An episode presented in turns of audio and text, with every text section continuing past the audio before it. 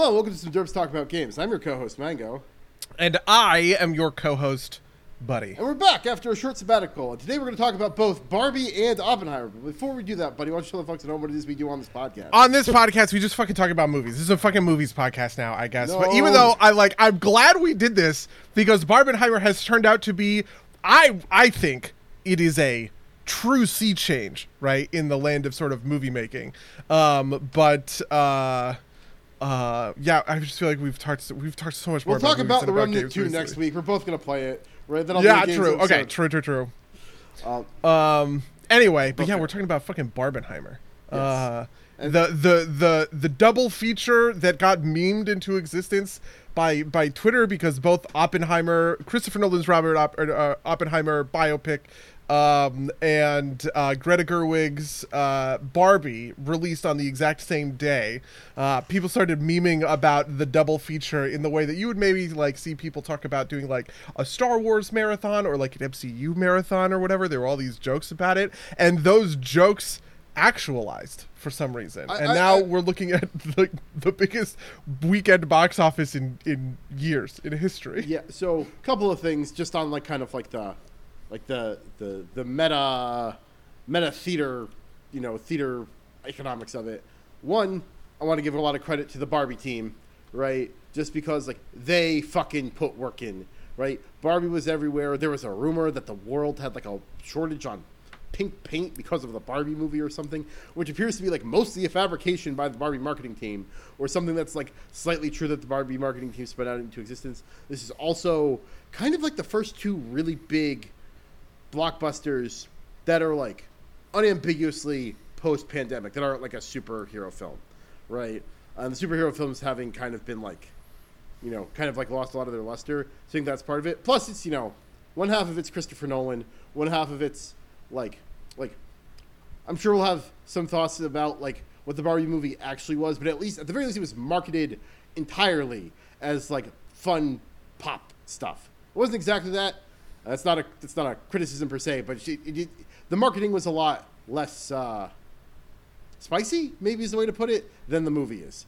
Um, Yeah, I I I would also say so. It's funny because to most people, I think this is a a weekend of juxtaposition, Yes. right? Christopher Nolan making an incredibly serious and portentous biopic, right? Greta Gerwig doing fun, light, poppy, whatever with like you know meta modern stuff with Barbie, right? Like, the, I think what attracted people to that is the is the contrast between the two, Like, right? ve- Um, very literally, just a thing I want to point out.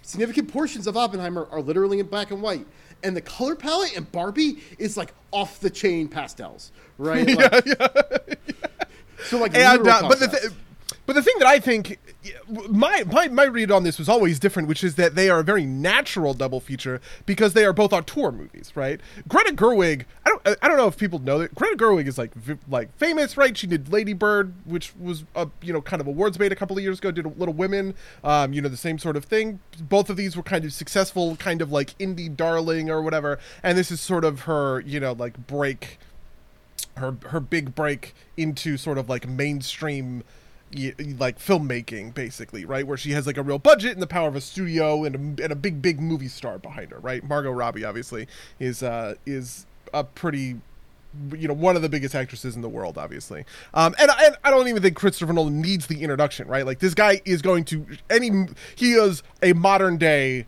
auteur like in the 70s right? He is like a steven spielberg. He is a you know martin scorsese. He just happens to be 20 years younger than these guys right? Um and it's part of sort of like a modern you know um i don't know just, just kind of like auteur driven uh sell right? Like in the same way that quentin tarantino sells you just because he's directing this picture i think christopher nolan sells people just because he's directing the picture. And i think that that's kind of sort of like true for both of these right? Is that they're is that they're very unambiguously like auteur movies coming out in honestly i can't remember the last time maybe dune is what i would say is the last time i can think of an auteur driven blockbuster film right?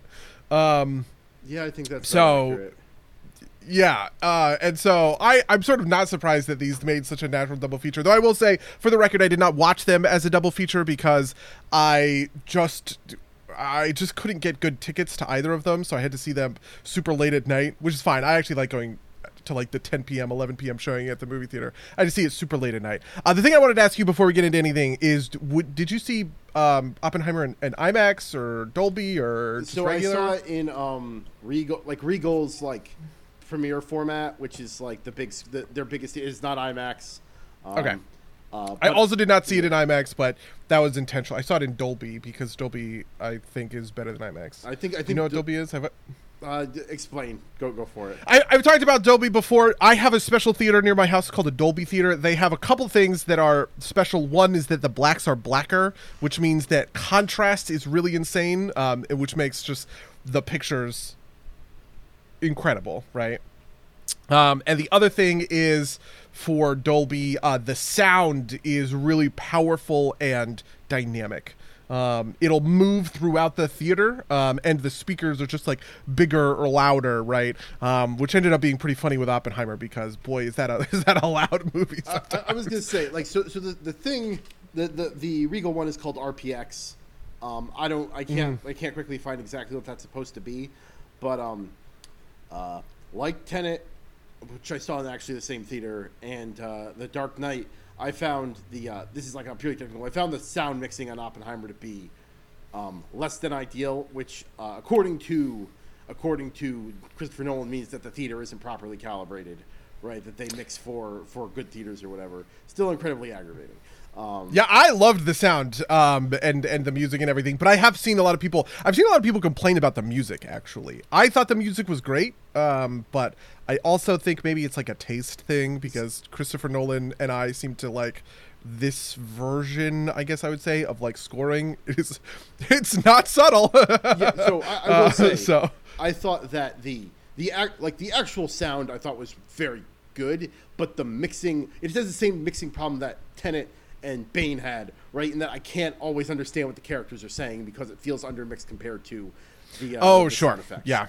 Okay. I, I never had that issue, but I, I imagine that is because I was in this special Dolby Yeah. theater, right, where the sound is is special. Uh, so yeah, I, that- I will say it was make better than Ten- Tenet. Was like nigh unintelligible to me half the time. this this one was better, but there were moments. Um, You know, I have watched Tenet twice, and I don't think I could tell you anything about that movie. Fell out of my brain immediately afterwards. I like John. I think his name is John David Washington or whatever. Denzel Washington's kid. I think he's a really talented actor, and I like him as a leading man. But I really don't like, remember uh, anything about that movie at all. I like uh, what is he? Jacob Cullen, the the the, the guy who plays the the werewolf in the Twilight movies. uh, Robert, maybe. Ro- Robert Pattinson. he Yeah, plays that one. Edward. Oh, Oh, and Batman, obviously. Yeah. Okay. Okay. Sure. Sure. Sure. Yeah. Anyway, um, Barbie didn't matter as much to me. I just saw that in a regular old theater, but I also don't think that, that like I said, I don't think that matters. So, um, yeah, yeah. No, to, your know. point I don't know about late. I saw Barbie at ten thirty in the morning and Oppenheimer at like eight at night. So you know. Um, okay. Um, I will say. Oh wait, hold on. I need to uh, do a thing. I will say one insane thing uh, that I I personally was just so called out by is before I went to go see Barbie, I was just like, you know what? I haven't watched the Zack Snyder cut of Justice League in a while. And I was like halfway through before I went to go see Barbie, and sure enough, there's a fucking line in that movie making fun of guys watching the Snyder cut. Uh, Yeah. Um, just as so, before we get into the meat of the movies, just real quick, I want to say um, I don't know what it's out like by you, but both of these movies had a half hour of fucking trailers before they started it. They started a half hour after their putative show times, which is endlessly infuriating to me. Right? Like, like it I have to be say, I 15 build that in, and I, I used just to arrived to the theater minutes. 20 minutes late. It used to be 15 minutes, and I would have been okay with 15 minutes. It's like. Anyway, sorry. But uh, let's give our pre spoiler reviews. Why don't you go first? Give me your pre spoiler thoughts on Oppenheimer and Barbie. Uh, I like both of these movies for a variety of different reasons. Um, I think both of them have kind of like problems, but you know, and and the problems are fun. The problems are the auteur version, the auteur kind of problems that are fun to talk about and get into, and they make the the um, you know, they make the film feel like it gives the film like texture and uniqueness, right? Um, so uh, you know, like the the the issues that Oppenheimer has are issues that only a Christopher Nolan movie would introduce to Oppenheimer, right? If anybody else shot this movie, it would be way different and we'll talk about what the, what I would expect those differences to kind of be but I also think that it would be worse for those differences even though I also think that those differences kind of are bad for the movie overall and and actually like probably it's it's sort of like the difference between like sanding and like rough wood right? You know one of these gets sanded down to oblivion by like executive notes or whatever and that's probably the better movie but it's also the more conventional movie. Um the other one doesn't get sanded down, is kind of weird and muddled, and uh, but it but it makes it pop and you and uh, you know out out of sort of the background of all of the movies that you watch in a year, right? Um, it makes it very unique, which feels good. Um, the others, the the same sort of thing, I think, is also true of Barbie. Um, but in Barbie, I think it's just like sort of uh, it's sort of uh, like like a, like a Mr. Burns have you ever seen the episode of The Simpsons where Mr. Burns has so many illnesses that none of them can kill him because they're all too Yeah, yeah, the door. busy fighting each other with the door? That's what Barbie is. It has so many ideas that it just kind of all of them get stuck in the door. Nothing gets nothing gets through. Um, but I actually think that's sort of in the movie's favor in a way. Um, and uh, if the movie had been sort of um, I guess I would say clearer. yeah, no, no, I, I'm, I'm actually 100% with you on this. This movie, uh, Barbie, is entirely confused, and it's to its benefit because you can interpret it whatever way you want, and you can Yeah. be as mad or as happy about it as you want to be, right? yeah, and, I- it also sort of just lets some small things that work really well just sort of like pop off screen. Everybody talking about Ryan Gosling's performance. I also uh, think that about Ryan Gosling's performance. I texted Rachel in the middle of the movie actually. Um, to I said, I said, "Oh my god, this movie, this movie is me." Uh, you have to see Barbie just because of Ken. I am Ken. Ken is like an attack on me personally. The Ken energy flows through me. I'm just Ken, and I'm enough, and I'm great at doing stuff. yeah, and it's just like uh, you know, and it's just like that stuff. I think works. I think I, I think that that that's kind of what works about Barbie, even though it doesn't have it. it, it actually, you know, what? A, a great example of why I like Barbie is the same reason why I like Batman vs Superman. I think these are spiritually similar films in the sense that they are auteur-driven mainstream, you know, like movie budget with just like incredibly muddled and confused ideas, but there are so many of them that that just makes it so interesting and fertile, right? You know, like that's that's sort of what I think. I think I think with you almost. That I do think some of the problems with Barbie, like what I think it's me detecting, or the way I read it was like corporate meddling. It's like Mattel being like, you can't actually be this hard on Barbie in some ways. Um, we'll get into those specifics once we get into the spoiler section. But I am mostly with you. Um, I thought Oppenheimer was the better movie. I think Barbie might stay with me longer, um, all things considered. Um, uh, but like, like I, I think you're right. I think I think the Barbie movie is incredibly fertile for discussion. I think Oppenheimer is too, but mostly for like, like the things textually about Oppenheimer. I think are there's like not as much to talk about in terms of like um, in terms of like story beats. I think there's some stuff, but it's not as as big. Um, the bigger, like you know, both these movies had huge internet discourse, but the latter one is more about kind of like the real world events that Oppenheimer portrays, rather than actual, the actual content of the movie, um, with a couple of minor exceptions. Uh, yeah, you know, I, I do want to say I think Oppenheimer is the better movie, but I also think that part of that is that Barbie is not a movie for a middle-aged, you know, white guy, right? Like Yeah. a 33-year-old guy is just like not the target audience for this, and I don't think that there are. I think the the people for whom Barbie is really going to connect are just like a entirely, you know, perpendicular to me person, right? Um, so it's sort of natural that yes, I would I would connect more with with Oppenheimer. I, Um, see, but, I, I don't know if. I agree with you just because like because of Ken, right? Like I think Ken is like like I think it might have been like a mistake and not like in like you know like this was like not like a bad decision. I think like it might have been totally unintentional, but I think Ken does like a whole thing in that movie. But I just think So I think so too, but like he's a subplot, Yeah. right? It's kind of like saying, you know, that like I don't know, I can't think of a good example for what I would do with. uh I don't know. It's it's like saying that like the science in Oppenheimer is what you know it's is like what draws you. It's like at the end of the day, the science is pretty secondary to all the other stuff that's going That on. I actually, movie, I actually did hear that as a criticism on Twitter. Is like they turned, Really? they, they they turned a thing that is a, that is a feat of science and engineering into a courtroom drama, and uh, and and that made it bad. Um, I so you know you know what we can we can d- d- run down some of these rabbit holes, but let's get to the other yeah, side. yeah, let's, let's get spoilers, to so spoiler cast spoilers for both movies. Uh, spoilers for World War II, I guess, if you don't know what happened there. Um, Oh my god. uh, The World War II discourse is the thing that actually sends me, by the way. But Yeah, I mean- we'll we'll talk about it. I mean, this is an it's just an excuse to rehash the same argument that everybody's been having since those since the against spo- I'm, I'm actually fucking seriously saying spoilers for World War II. We dropped two bombs. We dropped them in Nagasaki and Hiroshima, right? Whether or not that was a justified decision has been an argument since it happened, right? And this is just another avenue for that to happen. And I don't think the movie's particularly clear either way on it, right? Like I've seen arguments both both ways, but like you know, I don't think the movie. Yeah, this is my. This is my.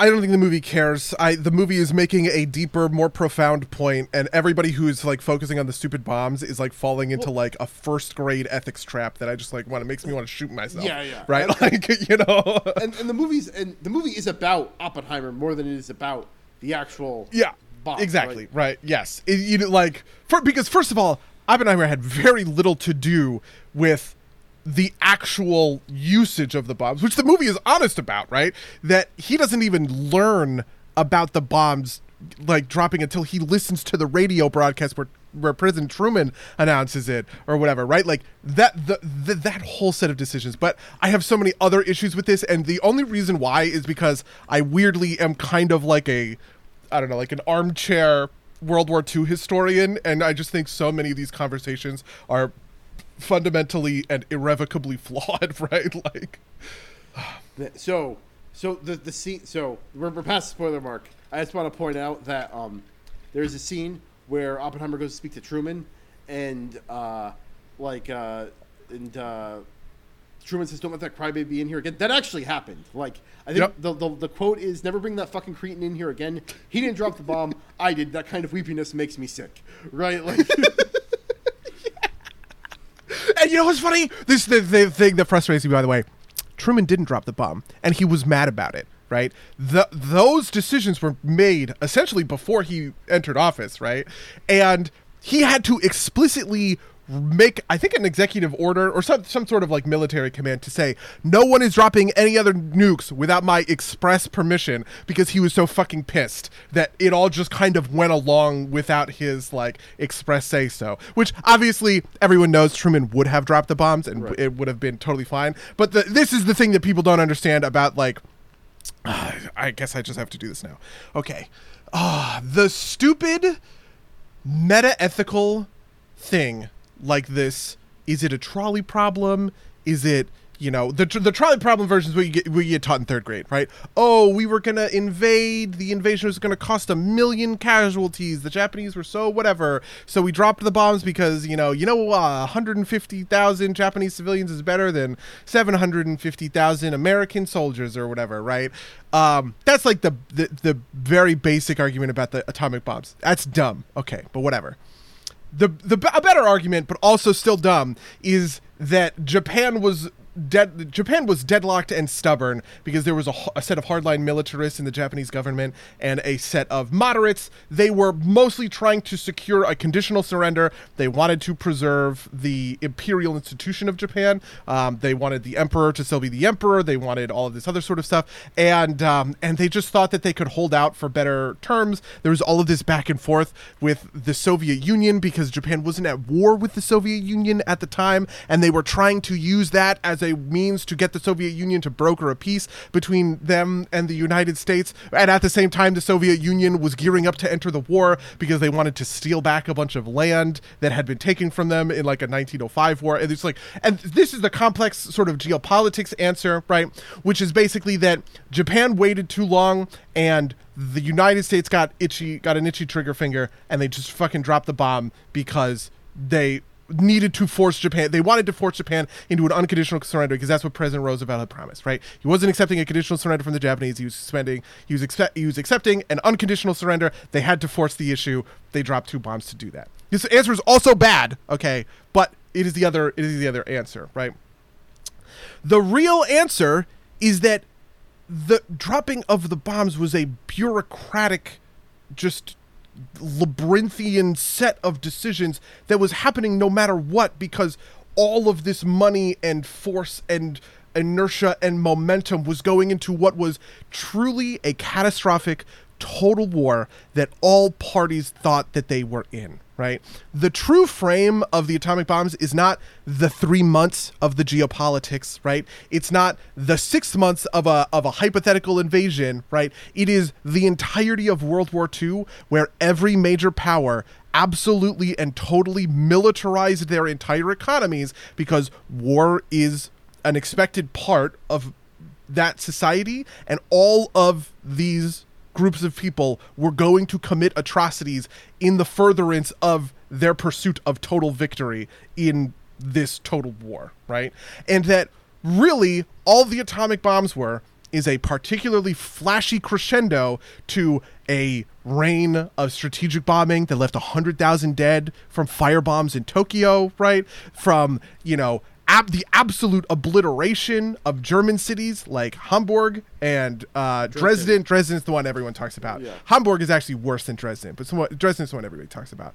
Um, of you know the just the vicious destruction of cities like Nanking, right? Like the rape of Nanking is a thing, right? The only frame for the atomic bombs is that they are one in a long line of atrocities that got made between 1930 whatever and 1945, right?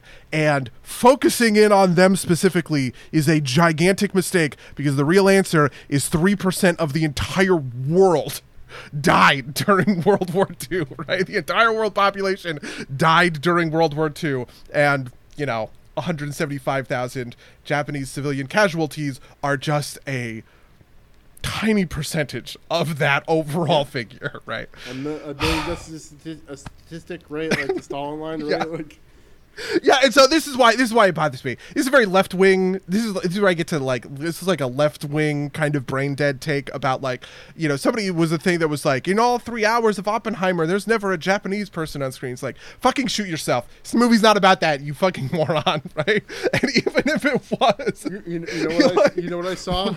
I saw Oppenheimer doesn't pass the Bechdel test. I'm just, waiting for you to stop drinking.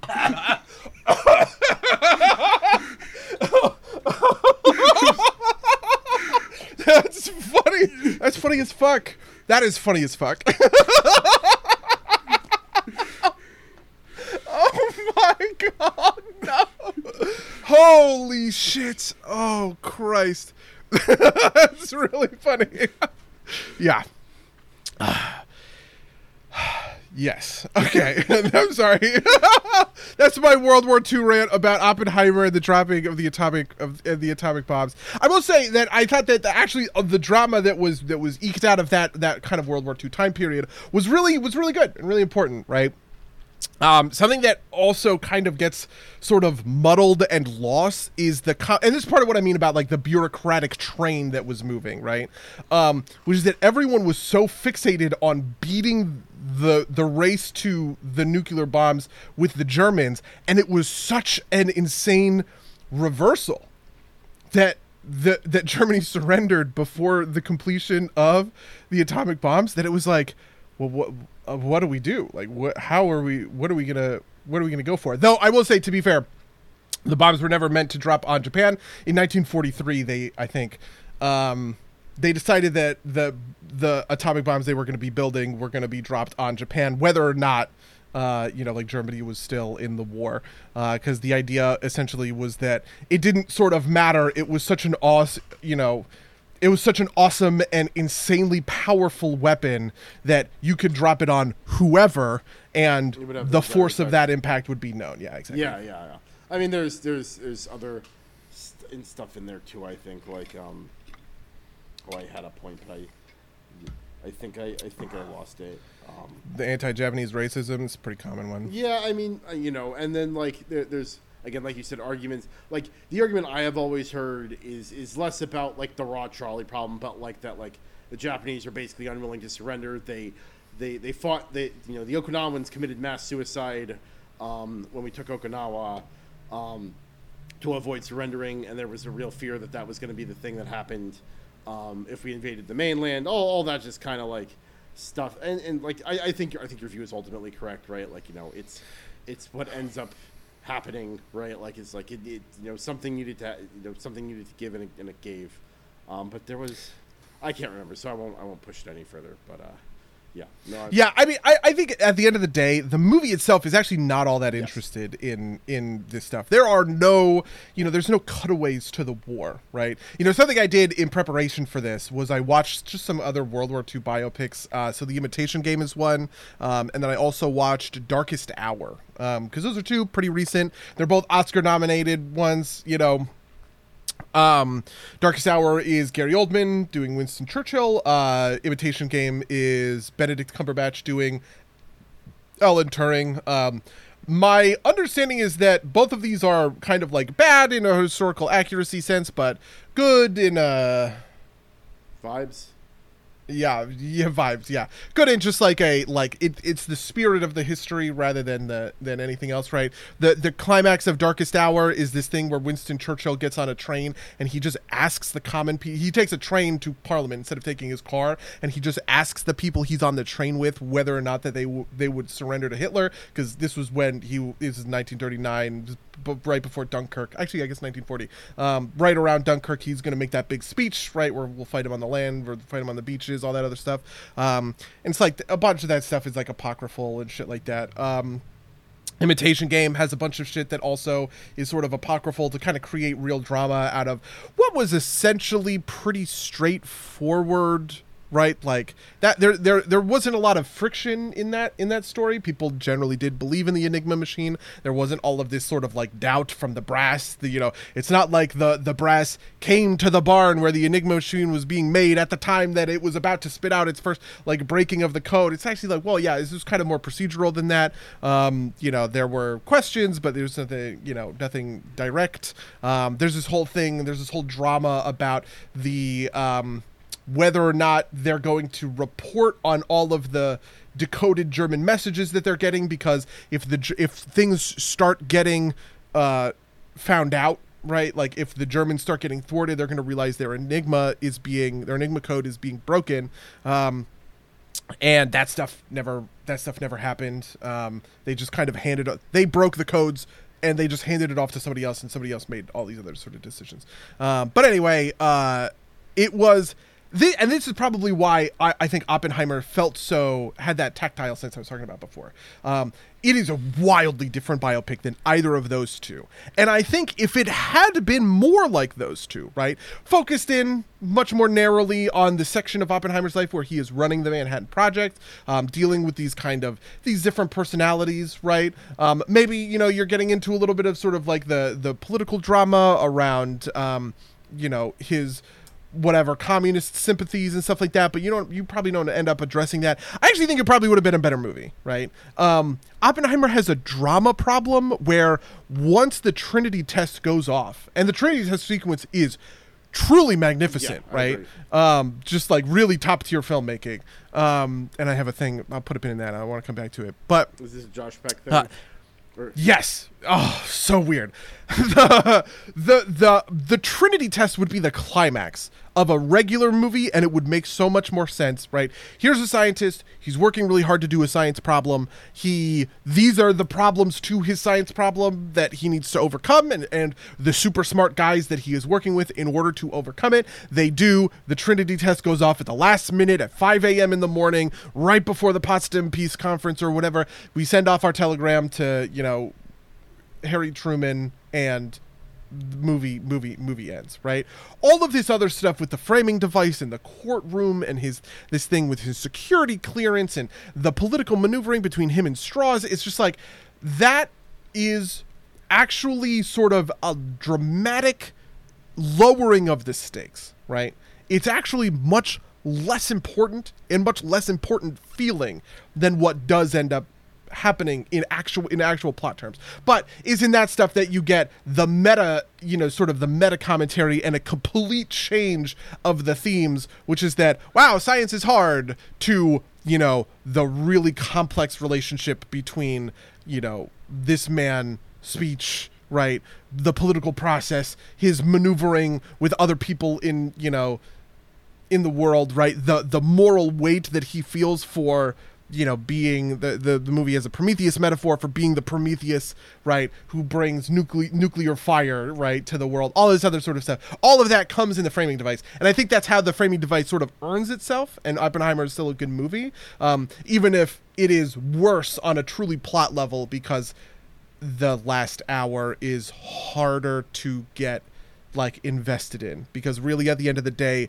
it's sort of like his petty personal drama with this guy he doesn't like you know what I mean? Yeah, yeah. No, I, I, I- think I get you. I also think it's what makes it special. Like uh, to your point, right? Like it's what makes it, it makes it a special movie. It's that it's not just about like you know the dropping of the bomb, right? Um, like I think like the side plot about him and his like it's essentially his love life. I guess is the easiest way to put it. Like the, that whole thing is like very kind of underserved plot wise. Obviously, at least some striking. Like I feel like the entire plot line was there to justify the scene where he's sitting at the you know the the kangaroo courtroom table and um, the the Jean is uh, is like sitting on him naked and looking at his wife, right? Like that is the entire justification for that plotline, I think, because like it's otherwise like it's otherwise kind of like why is it here, right? Like, um, because it doesn't really like tend seem to have like all that all that much relevance to what's what's happening, other than you know, I don't know, she was a communist, so it mattered, right? Like, I don't know. Um, but yes, I, I, I generally I, I generally agree with you. I, I found I found like that that court like that courtroom stuff like compelling, but I, I agree with you that the stakes are much less important there. But I think it's also part of the point, right? Like that is kind of like the explicit like at, at the end is like, you know, with the aides talking to uh, an unconfirmed, um, you know, uh, a Lewis Strauss, um, this being like, you know, maybe they were talking about something more important than you, right? Like, um, and that that is true, right? Like that, I think that's like the, the the point, right? Like, is that like, you know, this this immediately devolves, in, and to your point about like the actual bomb dropping, right? Like, this is bureaucracy, and it immediately devolved into politics instead of anybody reckoning with the fact, like, you know, truly reckoning with like, you know, the force that's been unleashed upon the world, which is is a you know an interesting thing to think about. I actually the the thing that I think carries a lot of this stuff for me is I really appreciated the the the sort of um I guess I want to say like the comment on petty reductive thinking, right? The the villain in the movie maybe maybe this is just me. The villain in the movie is sort of like ignorance, right? It is sort of the the confirmation bias that that egotistical men have, right? And the and the the the ease with which things become so easily reduced to kind of like ontological whatever, right? And the thing about the final conversation that he had with Einstein that I thought was so profound is that they were just like kind of having a realer, more substantial conversation than any of these other conversations that we had seen, right? Um, in the courtroom specifically, right? Uh, because the thing about the courtroom that I thought was really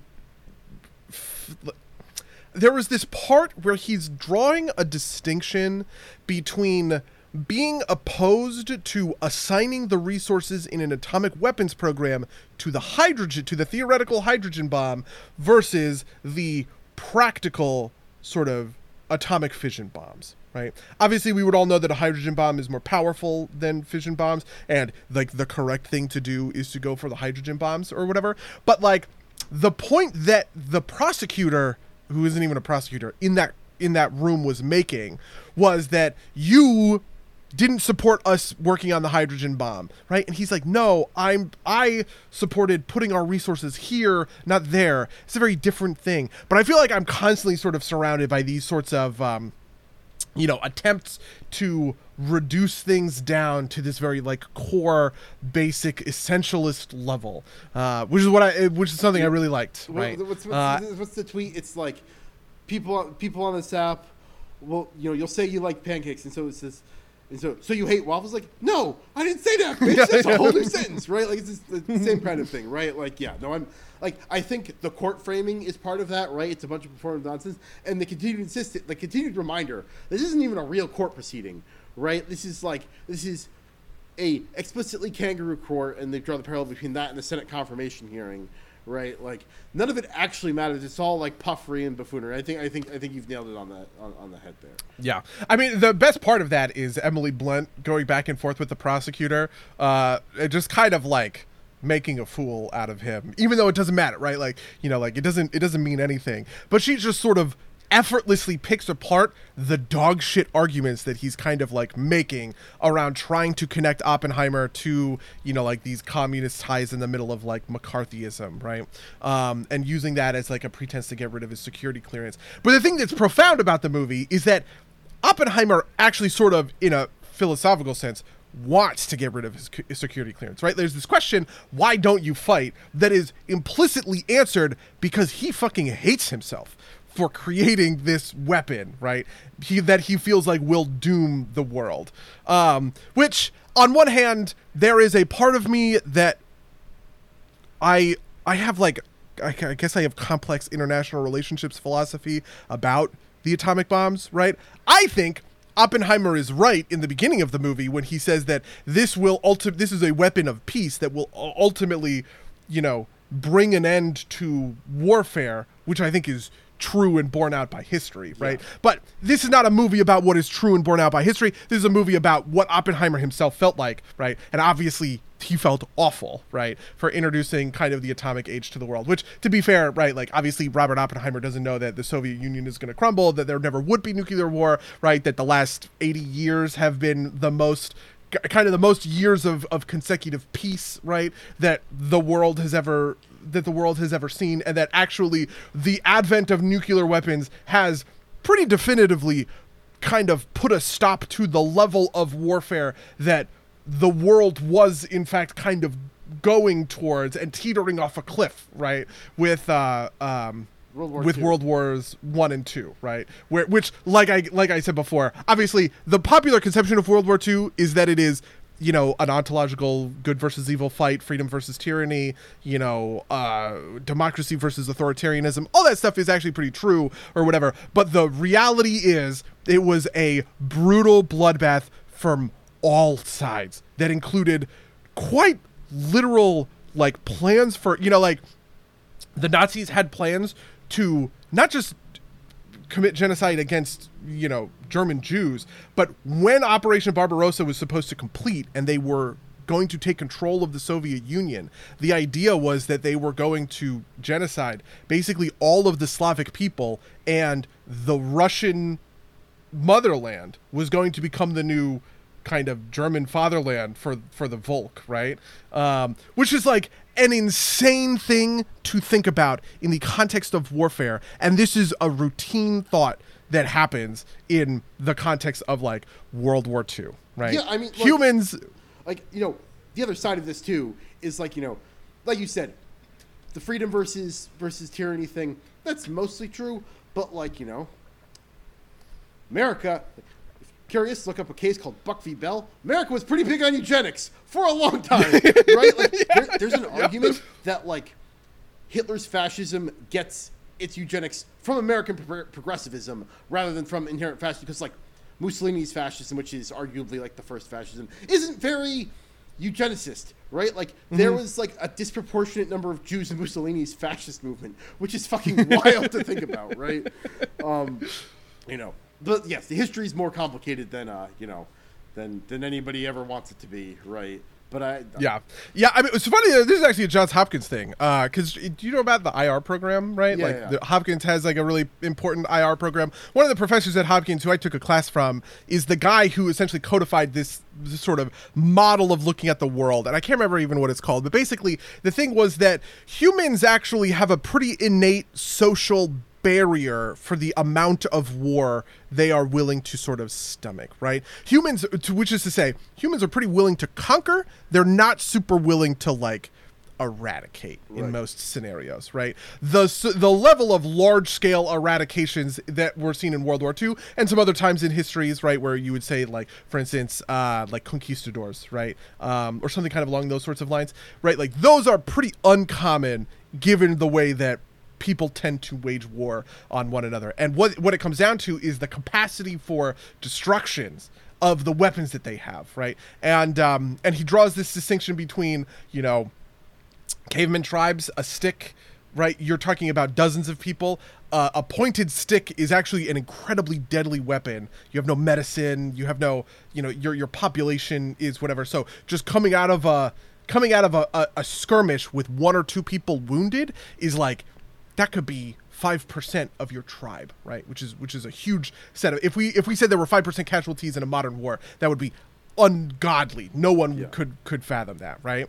Um, and then th- this as the as the capacity for violence increases, right, to gunpowder weapons, right, um, to cannons, you know, is obviously like a big step up. Cavalry is a big step up, right, when people are using horseback to kind of like run down whole, you know, like regiments of men or whatever, right? The you know the idea is that you are never fighting to eradicate your opponent; you're fighting to conquer your opponent, right? To conquer and assimilate. This is why the Roman Empire. This is like the Roman Empire's kind of thing. That's that sort of stuff. And what he talks about is the ultimate version of this is nuclear nuclear weapons, right? Um, nuclear weapons are you you can have wars like the Iraq War was at the time what he used. Um, you can have uh, you can have wars like the Iraq War, which is a conventional war without nuclear nuclear weapons, because ultimately that's about territory and ideology and resources, all this other sort of stuff. Um, but that nuclear war is an incredibly hard thing for someone to stomach or engage in because of how in history you know advances like this are, are sort of seen. Anyway i don't know that's like a little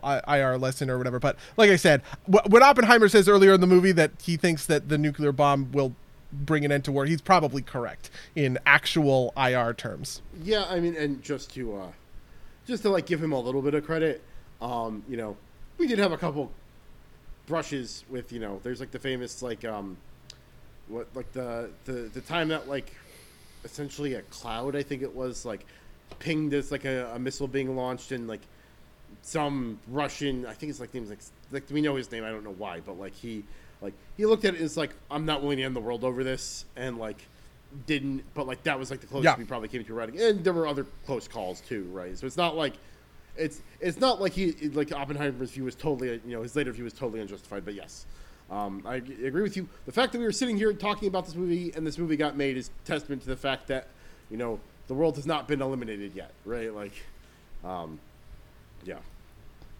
Yeah. You know it's pretty good. I like the world not being eliminated. Me too. Uh, do we Um, I thought the other big standout thing for Oppenheimer were the performances. Basically, everybody did a really insanely good job, um, including a number of actors who are very good and recognizable being cast in character actor parts. And I, it is making me think. It's reminding me of Brad Pitt in uh, Once Upon a Time in Hollywood, right? Uh, which is a movie I famously loved. I think it was maybe my movie of that year. I really loved Once Upon a Time in Hollywood.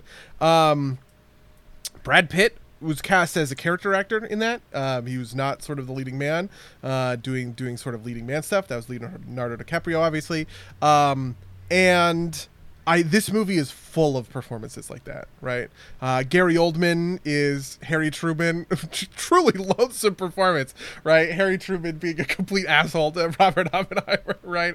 Um, you know, uh, uh, Alden Ehrenreich, right? The the Han Solo guy, right? Um, The was, guy who was the supportive. the guy who plays Hughie in The Boys is one of the scientists too. He's the guy who plays the bongos. Um, Yep. Uh, my favorite character in the movie was Professor Lawrence, Josh Hutchinson, or Josh, Josh Hutchinson, uh, Josh Hartnett.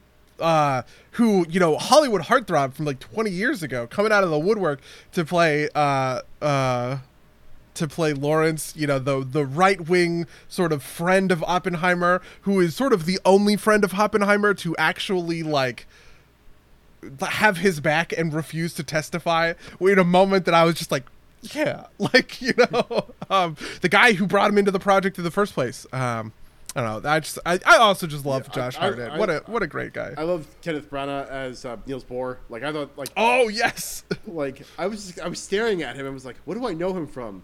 And then my, my girlfriend was like, he was the guy with the mustache in Murder on the or you know in, in uh, Murder on the Orient Express. I'm like, oh, uh, so yeah. Um, Yeah, the guy from uh, the Zack Snyder movie, Army of Thieves, uh, or I'm sorry, uh, Army of Zom. Wait, what is that? What is that movie called? um, it's called Army of the Dead. He's the German safecracker in Army of the Dead. He plays Heisenberg, uh, the German guy. Just one scene, but he kills it. Right? It- there's so many of these. There's so many of these. Just like you know, perform. Matt Damon actually is maybe actually also my other favorite, uh, playing Leslie. Um, uh, Leslie Groves, the general who is in charge of the Manhattan, the Manhattan Project, um, and he is a true like he's another guy who is like true and has integrity, um, and just like their sort of bromance in the movie is also is also very it's like also very good and very fun to to watch. I don't know. There's just like so many of these. David Um, playing the character that David Dastmalchian always plays when he's not playing a main character. It's like, he's kind of like grimy, like wormy little dude. Where he's like, um, um Dane DeHaan as uh I can't remember what his name is, uh but like one of the kind of conspirators in Oppenheimer uh against Oppenheimer, Kenneth Nichols, right? Um was also great. Oh, Colin Hanks was another good one. He comes in for that one scene as that security advisor Pash and you're cutting between what Groves is saying and Oppenheimer talking to Pash, and he just like doesn't blink, and he just like has this incredibly intense glare, and and uh, and Groves is like, this is a guy who who fought, or his dad, his his dad literally killed communists, right? Like, don't talk to him, right? like all of that stuff is ah so good. yeah, no, I, I would absolutely agree. Absolutely agree. Well acted. Sound design was great. Like when they when they dropped the bomb. If you haven't, seen, you know, if you haven't seen it, you're still watching this. You know, like you know, everybody expecting a boom, and it's just whispers for like good minute, maybe two, before they like have the boom cut in. I thought that was like fantastic. Um, Yeah, there was a lot of that. Uh, you know, like cross mixing, right? So, for instance, in the scene in the gymnasium after they do it, and everyone is cheering for Oppenheimer, and he's just like, "Oh fuck, what have I done?" Right? You can hear the stomping of their feet, right? Um, but you don't, you can't hear their clapping, right? Which is a really great effect. It's like super clever right? Because it's so it's so disconcerting to be watching people clapping but there's no clapping. But it's not like there's no sound right? You know like you you understand what it's like when you're seeing something there's no sound but there is sound from their feet and you're watching their feet. And so it's like both of those things happening at the same time kind of like butting heads against each other is just i don't know really clever filmmaking in my opinion. There was a moment where, like, during he's making that speech where it cuts out, and um, and like it, it, it goes from cheers to just like a scream, um, which I thought was like like that that whole that whole bit where he's like reckoning with what has happened, um, you know, is uh, I think I think pretty great. You missed your opportunity to talk about Josh Peck. Did you want to say something about Josh Peck? Oh yeah, let's talk about Josh Peck. Okay, one of the fucking actors in this film who, to be fair, does a fine job. His name is Josh Peck. Josh Peck is known for the late 2000s television show Drake and Josh.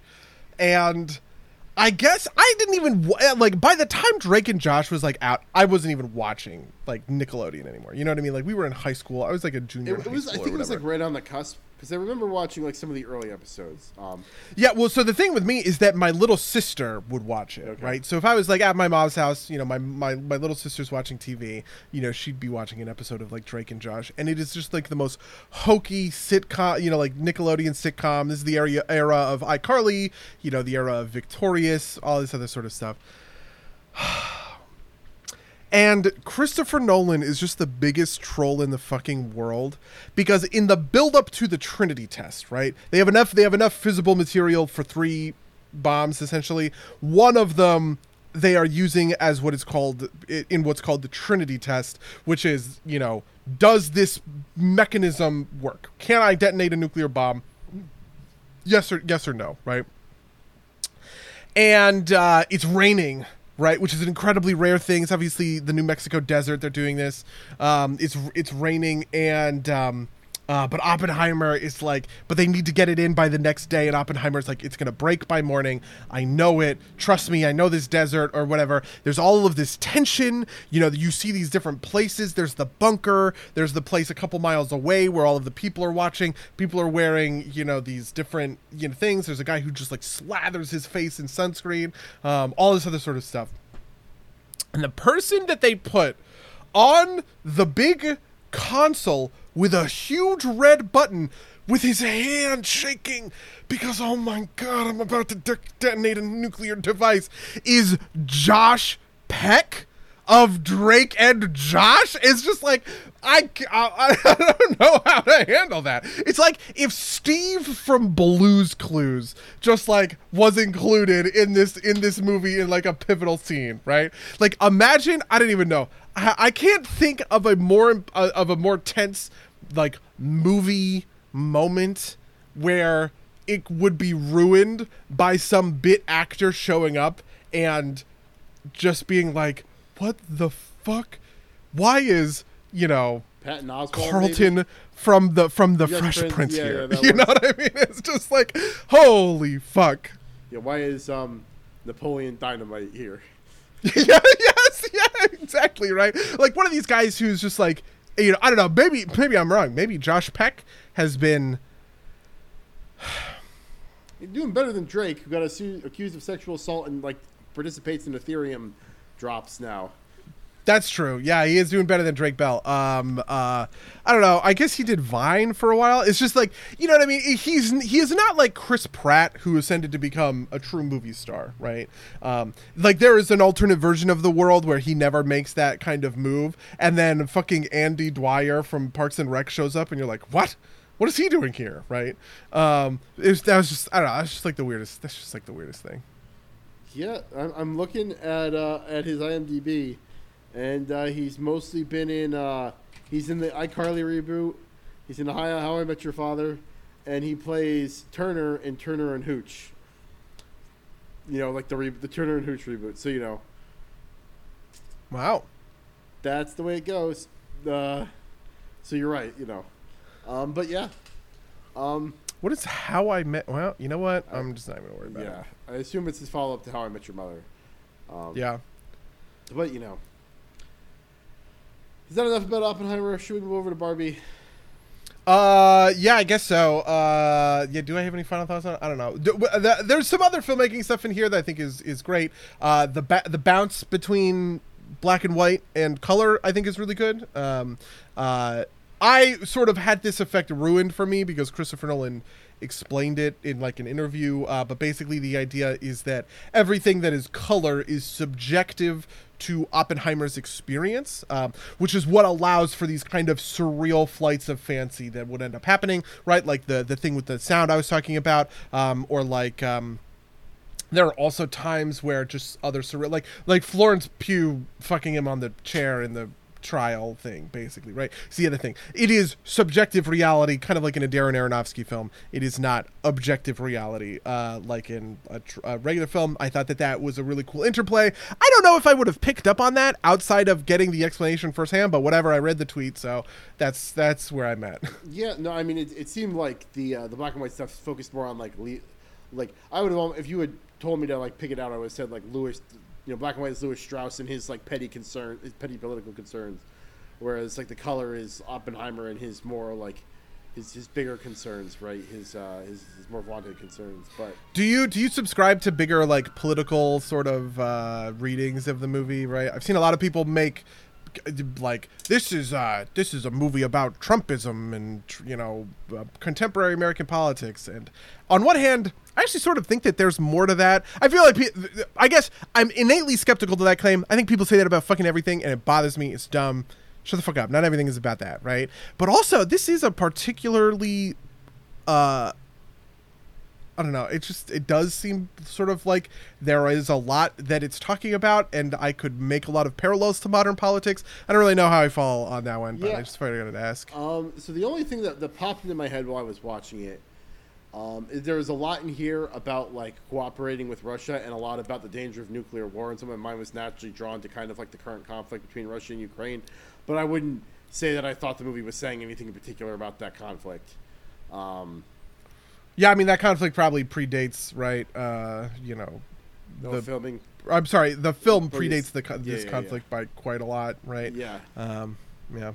Um, but yeah I, I i there's this thing about like i don't know Th- there's something i want to there's like some sort of like point i guess i want to make about like the superfluous is kind of the wrong word but just kind of like i don't know there's like petty like just like the petty politics Yeah, yeah the, the, the um, raw partisan hackery almost right. Like, like I, I could buy, Yeah, buy yes, that. Like yeah. you know, like modern politics has an air of like total insincerity. People pick up and discard beliefs as benefits them power wise, and like this movie is speaking is that people cons- consumed by that will not think about the larger ramifications. And I could see, I could see that, but I also don't think that's particularly explicit or necessary. Right? Like I think, I think that's kind of a timeless message. The fact that it maybe has a little bit more applicability nowadays because of our current political climate, I think is ultimately a you know yeah my other thing for this is that christopher nolan is fucking british he's not he's not american I, I think this happens all the time people assume every you know, like which is the other thing right like people assume everything is about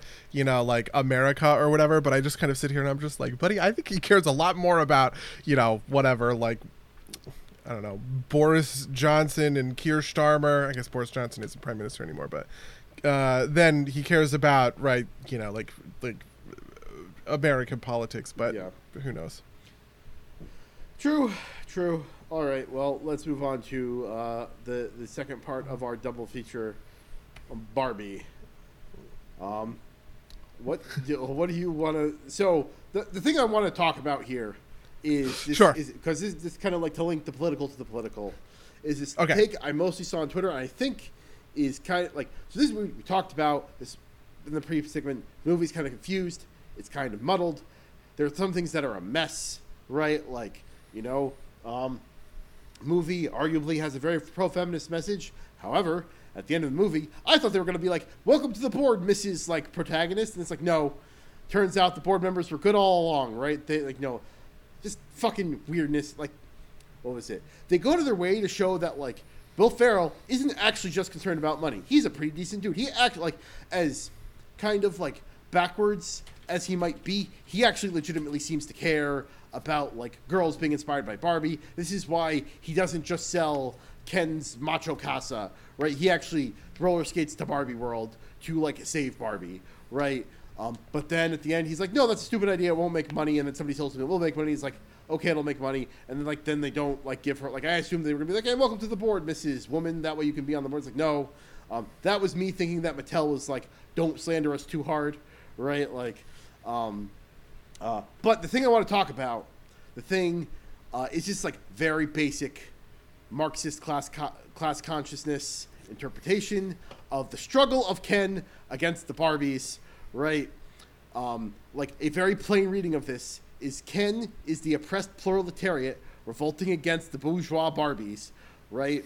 And he succeeds in the revolution, and then the bourgeois proceeds to turn the proletariat against itself in a petty squabble, and then reassert power in like what is effectively election trickery in a way that's like, like, it's not the most solid theory, but like, um, the main character's daughter calls Barbie a fascist, and this is basically like fascist machinations to like you know re- reoppress the the oppressed. And I like I, you know obviously the movie doesn't want you to think that, right? The movie tries to do like a heighten the contradictions thing, which kind of like in my opinion falls flat, and also is like way too in the weeds for your average viewer to pick up on.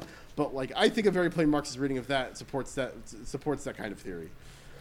Uh, man, I don't even know what to say. That's kind of true. Yeah, right. Like, okay, the one thing I would say, I I don't think that this is a true Marxist critique because, like, like Marxist critical theory is more about like a, the construction of a work like this m- rather than it is the actual structure, right? Okay. Um, the inherent the inherent nature of a proletariat revolution, right? I, don't- I don't think what makes it specifically in the field of of what I would call Marxist critical theory, but I do think that it is essentially Mar- like Marxism, right, on screen, right, um, which is I don't know. It's complicated to deal with. Yeah, no, I mean, like, that, you know, look, okay. If, if, Ken, if Ken had walked into the library and picked up a copy of Das Kapital, the movie would have still made sense, right? Like, instead yeah, of on yeah, yeah, yeah, yeah, exactly. Yeah, what I mean to say is that like, like Marx, Marx's cultural theory is built around like the construction of movies in general, right, and about like,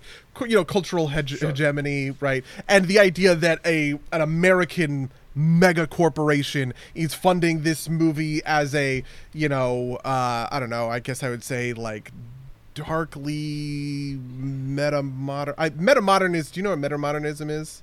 Uh, yes, yes. Uh, yeah, it's like uh, I I I, want to say postmodern, but it is not postmodern because postmodern is is ironic. Metamodern is enthusiastic and sincere, right? Um, metamodern is sort of like it is. I hate It's, this it's so like much. It's post so postmodernism, right? Like, Yeah, it is. Yeah, exactly. It is post postmodern. You have modernism, right? Very sincere. We're at the end of history, right? We're we're the this is the best humanity has ever been, right? Very serious, right? Postmodernism is actually everything sucks. Truth is relative. Very cynical. If you think about it. Profession is ev- everywhere, right? Very cynical, yeah. Um, irony is very common in, in postmodernism, um, and the idea of metamodernism is you're kind of combining that postmodernist kind of critique of, of the import of things, but also with a kind of earnest sincerity that just sort of celebrates the absurdism of it or whatever that you know like who who cares? I don't give a fuck that truth is relative pretty colors Yeah, what, what's Like, the, what, again? The, it's the tweet. It's like you know, it's like millennial millennial nihilists. Nothing matters. It's like Gen Z nihilists, and it's like you know, they're grad skateboarder. Nothing matters, right? Like, Yeah, yeah, yeah. That's kind of it. Yeah. So anyway, you know, like Barbie is like a you know like a metamodern whatever. Um, and uh, I guess one of the other things about metamodernism is that even just sort of the structure of everything gets called into question, which includes the structure of something like an allegory, right? Um, there's this idea in my head that maybe Barbie's not supposed to be allegorical in the way that I think it is. Uh, my initial thought for for Barbie when I was when I was watching it was I was like, oh, I understand. Barbie is sort of this um, symbolic interpretation of the you know sort of like perfect modern realized woman right and um and the woman that she's tied to this mother is the kind of realization that no one can be everything. She has this whole big speech where she's like, "You have to be this, but you can't be that. You have to be this, but you can't be that." And it's the the contradictory nature of you know um, the idea that uh, this version of feminism that people are living in this like kind of girl, let's call it girl, boss, boss feminism. feminism, yeah, Um, yeah, that that these women are dealing with expects too much of them, and maybe it's just okay to like be sad and be nothing and not have to worry about any anything. I would say that's probably the point. And we, at which point we would say this movie is pretty allegorical, right? Um, because Barbie is supposed to map so cleanly onto you know kind of this thing. Um, it also supports the allegory that Ken is support maybe supposed to be like a, a map onto modern kind of like post-feminist masculinity. Um, there's this whole thing in there which I think is real, which talks about sort of like the loneliness that comes in being, uh, you know, like a like a like a modern man, right? Um, you know which is which is a real thing right? People uh you, people have studied this right? And just sort of the idea that men are much less connected uh to one another and to their partners than they used to be. And part of this is about sort of like the liberation theory behind feminism where you know f- if women are no longer defined by their roles as wives and mothers they're no longer d- defined by the partnership with a man right? That relationship erodes in order to give women sort of the freedom to explore all of these other sort of things that culture does that's good that's feminist that's equality but it also sort of leaves men who otherwise used to attach themselves to women as their core emotional relationship in the dust right i kind of feel like there's that's that's what we're going for with ken but like it doesn't actually have anything real to say or offer or comment on besides just this exists and is kind of magically solved without any Yeah. doesn't actually like on the purely on the movie's terms right it pits asian ken and blonde ken right against one another and they go through a whole dance number and then they're friends and it doesn't explain why. It doesn't offer anything. There's no reason for that to have happened. It's just sort of narrative sleight of hand, right? Um, and this is the weakness, and this is the thing that I think is bad about uh, like Ken in in the movie, right? Um, where it doesn't actually, it's not actually saying anything outside of just sort of highlighting the the gender issue for men as typified by Ken in this movie. Yeah, I I, th- I think similarly, right? Like, I think part of the issue is like the movie, like the the women brainwashed in the kingdom are happy as far as we can see, and the movie just leaves it to us to assume, right, that like, you're to take on face that it's bad, and I I'm mostly fine with that, but like it doesn't is kind of like lets it go, right? Like you know, like you know, if if I wanted to like make like a, a like a, a true kind of like angry like like there's a, a a version of this where it's like you know and the beta Allan undermines the alpha Ken right? And it- and because in an attempt to gain status for himself by re re-enabling the what what's what's the word that they you know like the the the, the what's what's the, there's a word that gets used for like like the kind of like female the the female centric kind of argument here. We talked about this before, and maybe we call it the longhouse, right? Like, which is a term that neither of us understands very well, but like you know, um, you know, like Yeah, I mean, I, I think uh, so. For instance, Ben Shapiro is really angry about Yeah. this movie, um, and I imagine a lot of conservatives are going to be, um, just because I I I think I'm weirdly sympathetic to if I if I was a conservative, which obviously I'm not, but I would actually kind of be sympathetic to them being angry at this movie, not out of a um, I don't know. I actually I don't want to speak for Ben Shapiro, and I'm sure he's making a worse argument than I'm about to make. So maybe I'm maybe I do think he's probably being dumb. But I do think that there is a thing in the movie which sort of equates this idea of um kind of like traditional femininity with like the brainwashing, right? Yeah. Which is which is I think kind of Im- the, the point of feminism is not to say that being a housewife is bad. The point of feminism is to say that you can be more than just a housewife, right? Um, and so there's this idea that like it's bad when the women kind of get infected with the patriarchy and brainwashed by Ken or whatever else on its face, right? To the exclusion of that kind of you know um, I don't know, that kind of expression of their femininity. But uh, probably a more accurate version would have included some of the women saying, you know what, I actually really like my Ken, and I like that stupid song that he sings to me on the guitar, and I'm happy in that version of reality. Do you know what I mean? Yeah. No, and, and there's also like, I don't. I mean, I think there's people that are going to be angry because the movie is kind of like, I don't think it argues them particularly well, but it has like a very open politics. The one that kind of like chafed me, and this is just because of a clear misunderstanding of what was at stake in Citizens United, but the opening scene where the Barbie Supreme Oh! Court, you know, it's just like just like that irked me just because it was like openly, you know, openly contemporarily political in a way that I thought just like fundamentally misunderstood the issue that they were getting at. But like you know, that's just the thing that chafes me because it chafes me, right? Like, Yep. Um, and I could see a lot of, but you know, I think also to to to a point that we came that we got to earlier, like it's not necessarily for two middle aged white guys, right? Like, Yeah, this is this is part of my thing with the Ken stuff. Sure, the movie doesn't have answers, and it plays this game of narrative sleight of hand, right? Ken and the other Ken have a dance number. They're friends now. No, it's not really explained, and the explanation to that question is what matters, right? What is the solution, in other words, to the problem of male loneliness in in gender in gender terms? But really, what that's an argument for is a Ken movie, right? Yeah.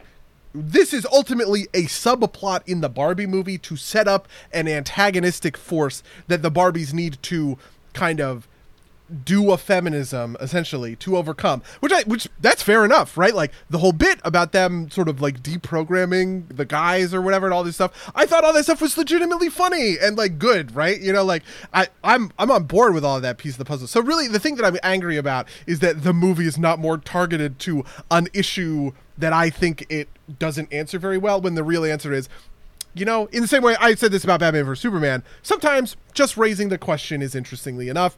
We don't have to have answers for everything, right? Yeah. So I do want to make that part clear. Yeah, no, I think I, I think I'm with you on most of that. Um, Yeah, no, I, I also think that I, I think part of the problem with the movie is that I don't think it really answers a lot of questions very well. Like, I- Yeah. like I don't like you know, um, I don't think it particularly answers like the the Barbie side of the question super well either. Right? It's like kind of ends on like a Pinocchio Aesop, but like kind of right. Like, um, what was the other thing I was gonna say? Uh, like, Yeah, go on. I think it ends on a joke to sidestep to do the same thing Right, to yeah, sidestep putting a real answer to okay we have followed barbie as the main character she's gone through all this existential drama and angst what is our conclusion here there's some vague stuff about sort of freedom in the sense which is true. She is free. She's in the human world and is has truly become a human right? Um but the the movie ends on the joke i think because it doesn't have a real poignant end. There is no there's nothing profound there. It just kind of is funny and you laugh and you don't think about how it actually is kind of an unsatisfying answer. Yeah. No, I yeah, I, I, I agree with that. I agree with that one hundred percent. Um, yeah, I've I've heard this movie described as Fight Club for women, and that kind of resonates with me on a basic level. Like, Well, but you, but there's uh, Fight Club for. I mean, my thing about Fight Club is a uh, is a poster child for sort of um, how not sarcastic, not sardonic. Called? Satire for like the satire paradox, right? Where people empathize with what is being satirical, right? Tyler Durden is explicitly the bad guy in Fight Club, but people think he's cool and Chad and Alpha and all this other sort of like dumbass shit, and. I, I, is Barbie satirical on that level? I don't think because it's not it's not satir. I, it is a embrace and celebration of feminism. It's not a satire against Sure. feminism, right? yeah, no, I I see that, but like I also don't think the text of Fight Club is as straightforward as, as you as you put it out, right? Like at the end of the day, that you blow up the the buildings, right? Like, you know, I get. I think there's something about like wrestling with what it means to be, you know, your particular person, right? Like wrestling and wrestling with what your what your nature is, like what your instincts tell you to do, versus like or versus what society tells you to do, that kind of thing. I think that's the kind of spirit it's meant in. Yeah. Um, Mm, well, I don't know. I, I guess I have complicated feelings about Fight Club. Part of this is that I like Chuck Palahniuk, and I've re- read a lot of his books, and I have read Fight Club itself. And the Fight Club book ends in a different way than the Fight Club movie. Um, in the Fight Club movie, he um, it just ends with those credit card, you know, company buildings coming down in this sort of like blatant act of terrorism. Um, but in the book, uh, the ending of the book is that he shoots out part of his brainstem. He shoots out the part of his brainstem that is Tyler Durden, um, and he's like paralyzed or whatever. Uh, but he's in the hospital, and he's finally free of Tyler Durden's influence.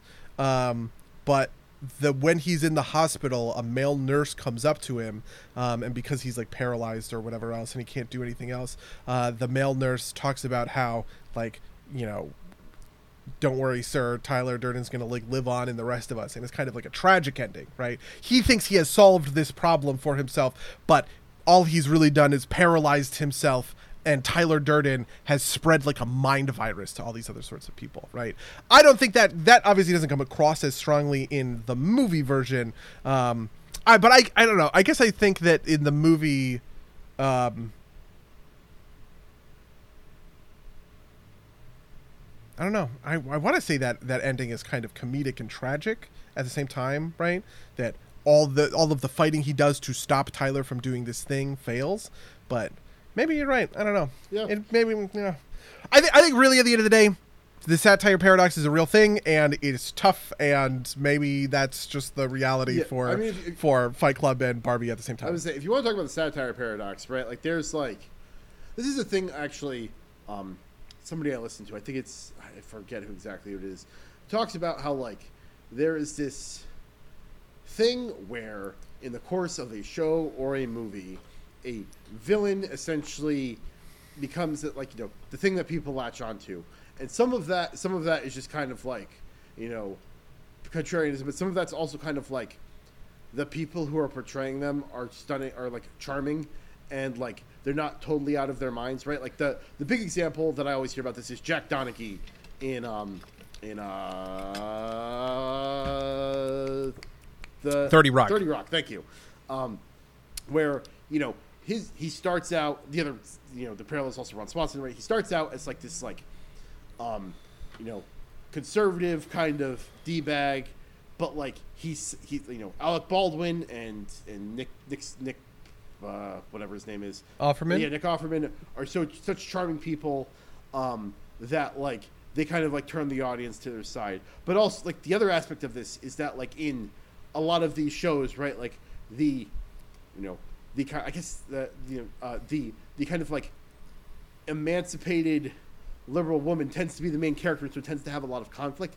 Also tends to be sad and like a failure at their love life. Whereas like this putative antagonist, right? Like antagonist, like father, like like character has his life together, and is you know nice and charming. So people end up sympathizing with them, even though you know it kind of cuts against the politics of like everybody who's writing the show, and so they're kind of like forced into this situation where like this guy who's supposed to be like a representation of a lot of the things they hate ends up being a thing that a lot of people love, right? Um, Yeah, no, I, I, I think I mean the prototypical example of this is Walter White, right? Like the people who think you know Walter did nothing wrong or Right. whatever. Another, you know, it is so. Oh, Ryan, can you please stop? Uh, it is so um, antithetical to what that show is supposed to be about, right?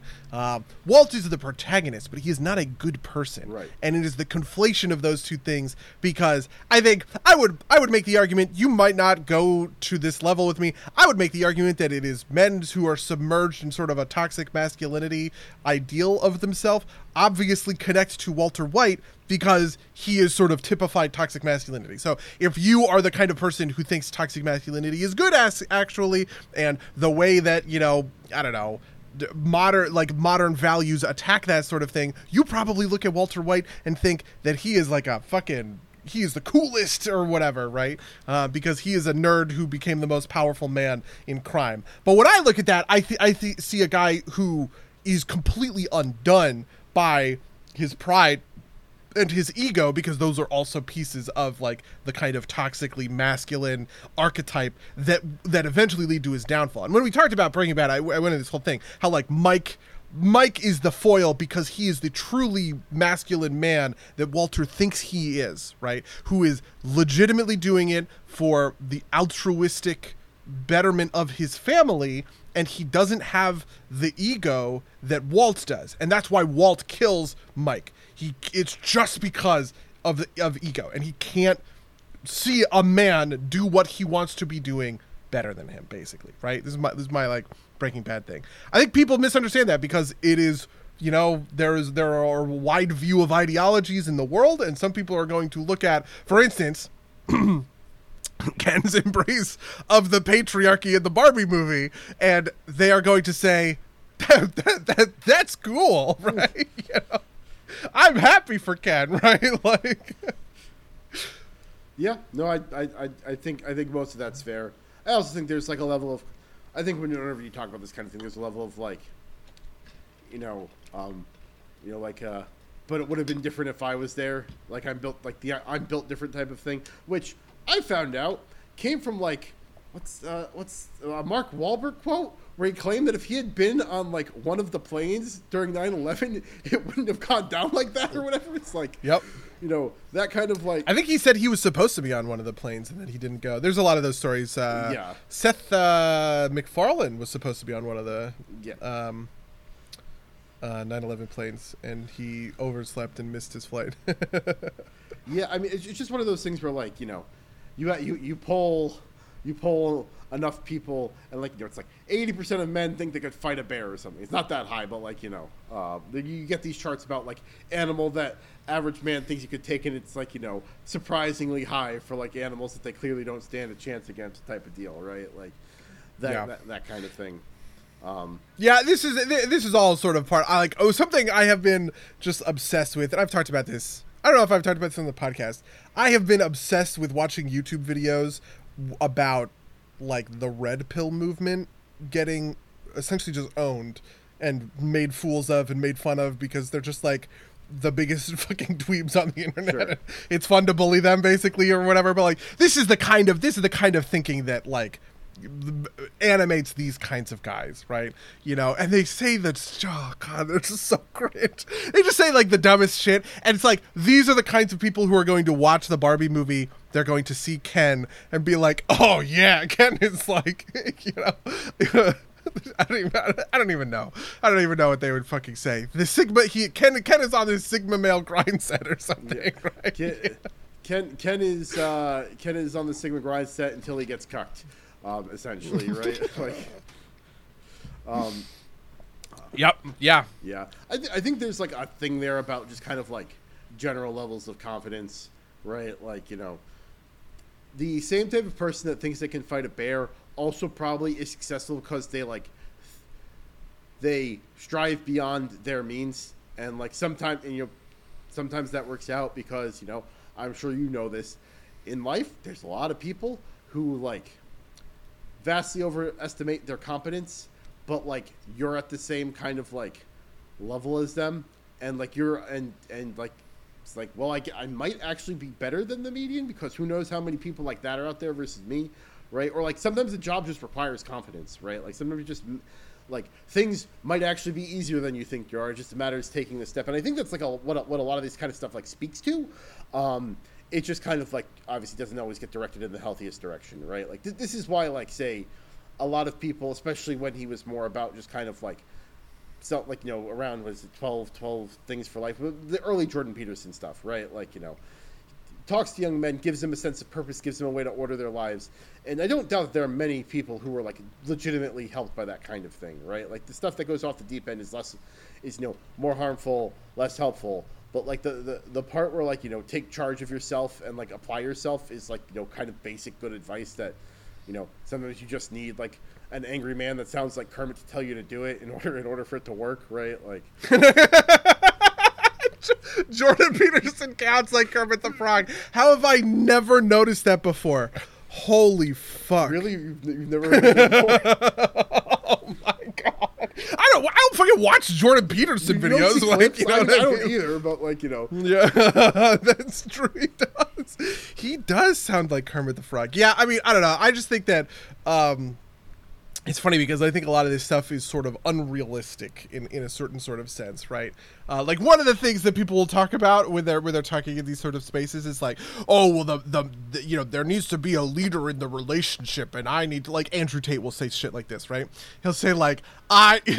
if I'm responsible for a woman's safety and men are protectors, so protectors are going to be responsible for women's safety, I need to have, you know, authority over you know, over her or whatever. You know, if I'm going to be the one making the decision on what, you know, like fucking alleyway we walk down that might have several assassins, it's like, this is ridiculous. No one lives in a world where, right, like, you have to violently confront like nobody needs to carry a fucking like you know it is it is true levels of I studied the blade cringe.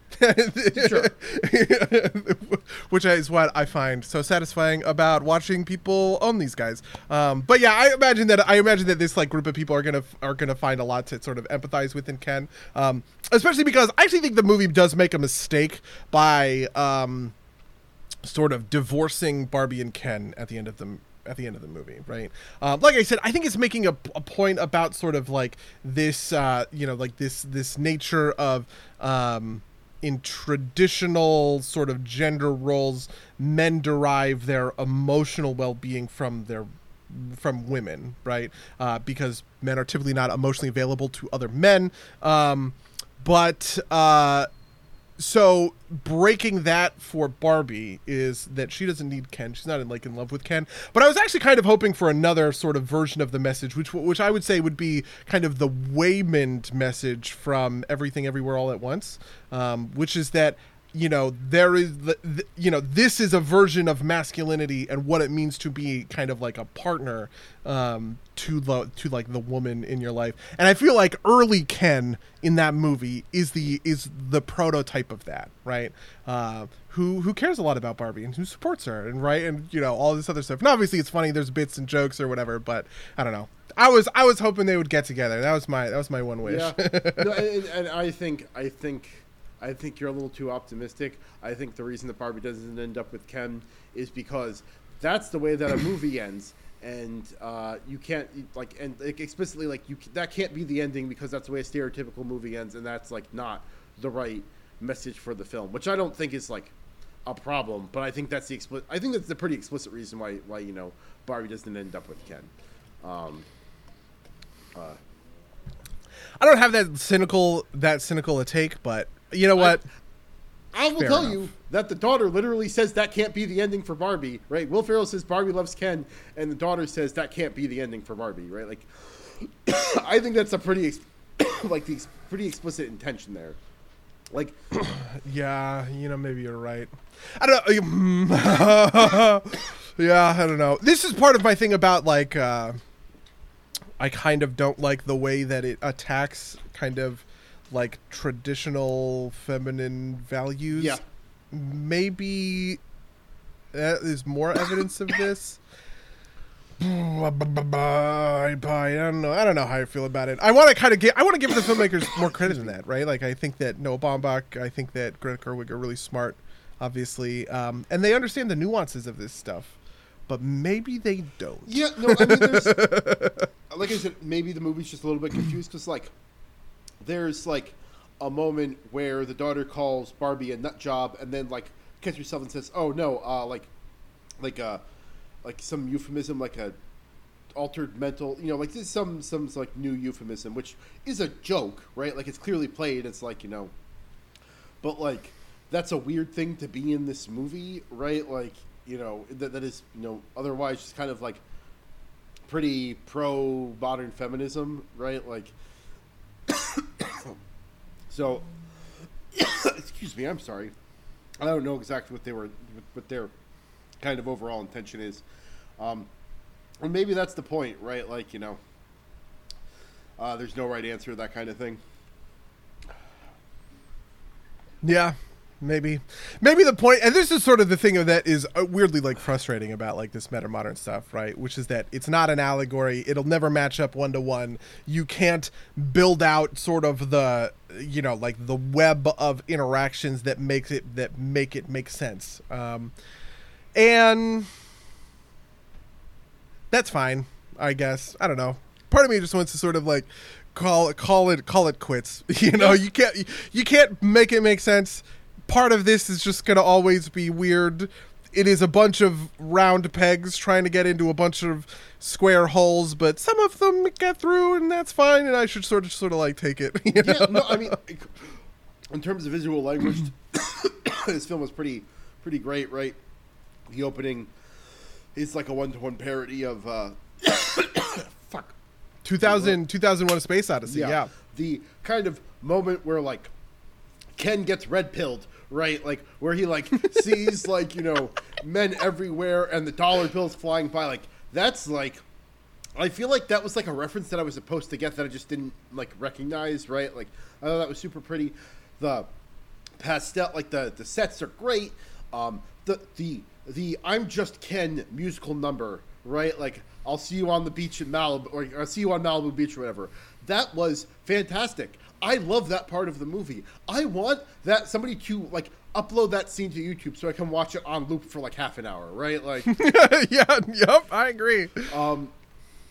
and you know it's it's like it's it's i think its spectacle is worth the price of admission um even if like you know i think it's muddled and confused other fun little things like you know i i was uh like the kate mckinnon's like weird barbie right like i thought that was a, a, a neat idea um uh, you know, again, for for our more technical minded viewers out there, don't try and understand the like mechanics of the Barbie universe because none of them make sense at all. But I don't care, right? Like, um, like the movie seems to imply there is a Barbie for every Barbie doll in the world, but it's sometimes it's that the Barbie is the agglomeration of all that type of Barbie, right? Like, um, but you know that's ultimately not important. But it's it's it's a it's a it's a fun movie, and like with lots of so something that I thought was super interesting was um, Allan and Midge are real Barbie dolls, right? Like they are real things that happened, and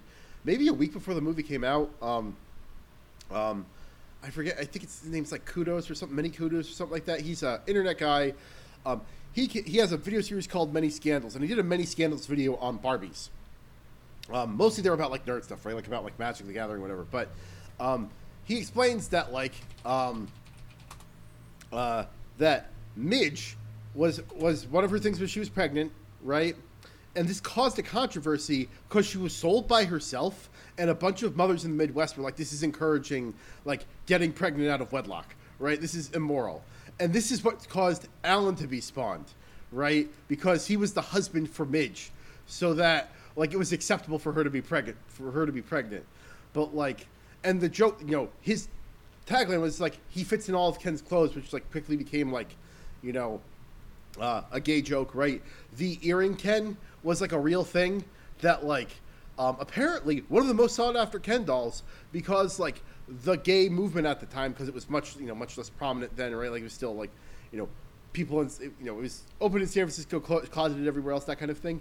He was like wearing effectively a cock ring around his neck, um, and like uh, like the people at Mattel just didn't know, and so that that doll just sold out everywhere, and it's like impossible to get now. Um, so like you know that's all real stuff. I would I'll put, try and remember to put that video in the um, in the description because there's a lot of interesting stuff there that like actually kind of increased my appreciation for the movie in a weird way. Okay. Yeah. You know, f- uh, f- f- fair enough. The one thing I do want to talk about is the the box office numbers behind Barbie and Oppenheimer, which I do think um, are really like this is something else. Um, there's a guy who said that um, Hollywood doesn't learn from flops; it learns from hits, right? Which is to say that movies will flop and Hollywood will never learn a lesson, right? Um, you know, uh, The Flash just lost two hundred million dollars or whatever for for Warner Brothers, um, and the idea is that Warner Brothers isn't going to pivot; it's not going to change its strategy or anything uh, because of like because of that. Flops are just kind of like part of the uh, part of the calculus of, of movie making, but but hits change things, right? When people see a big unexpected hit and it comes out of nowhere, it changes their thinking in really dramatic ways. Uh, a good example of this would be something like Deadpool comes out R-rated um you know, an R-rated superhero movie or whatever, and that is the kind of thing that would go on to fuel other sort of takes on like this R-rated superhero genre, right? You know, uh, Zack Snyder's Justice League is R-rated. The Batman vs Superman Ultimate Edition is is, is R-rated. Um, you know, you'll have R-rated uh, the like Punisher movies. You'll have R-rated um, uh, the um, Logan, right? You know, it's like oh, people will understand that. Okay, yeah, you can put this thing behind an R rating in order and, and like make this because this movie is a big unexpected hit, comes out of you know comes out of nowhere kind of thing.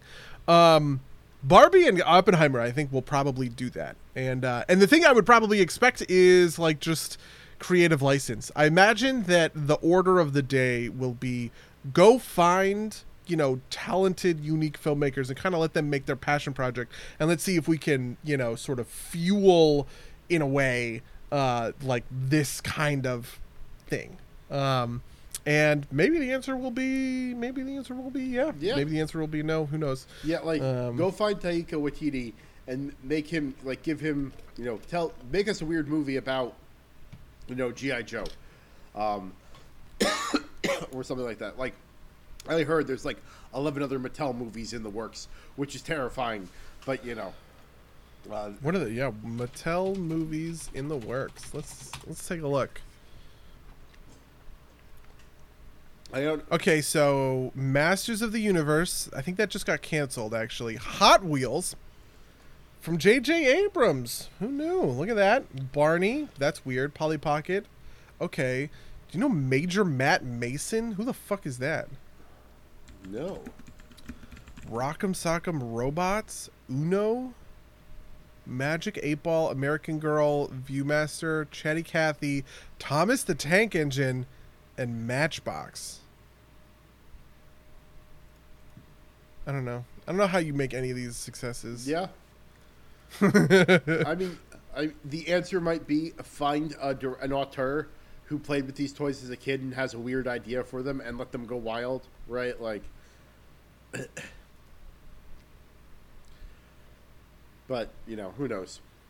Like, to your point, you know, this movie was a success. Mar- Mattel will make all eleven of these sequel movie or you know of these other movies, and they will all flop, and they won't learn a thing. Maybe right? Like who knows?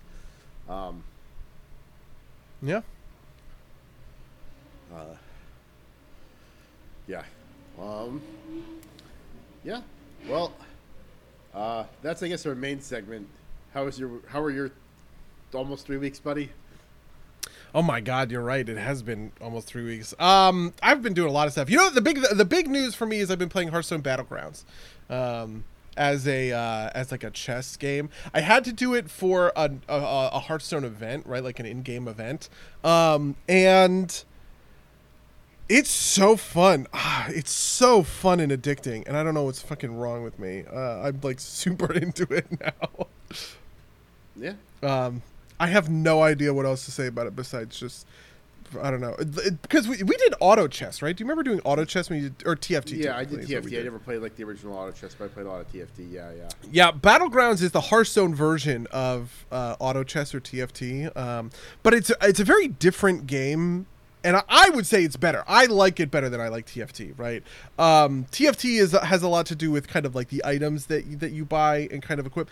Battlegrounds is um, it's like you have seven slots on your board and you can only get that many you know that many slots but it's about scaling right um, and you can have stuff like characters from the very early game who scale into the mid and, and like late game right like there's a character called um uh god yeah man what's what's the thing called? Um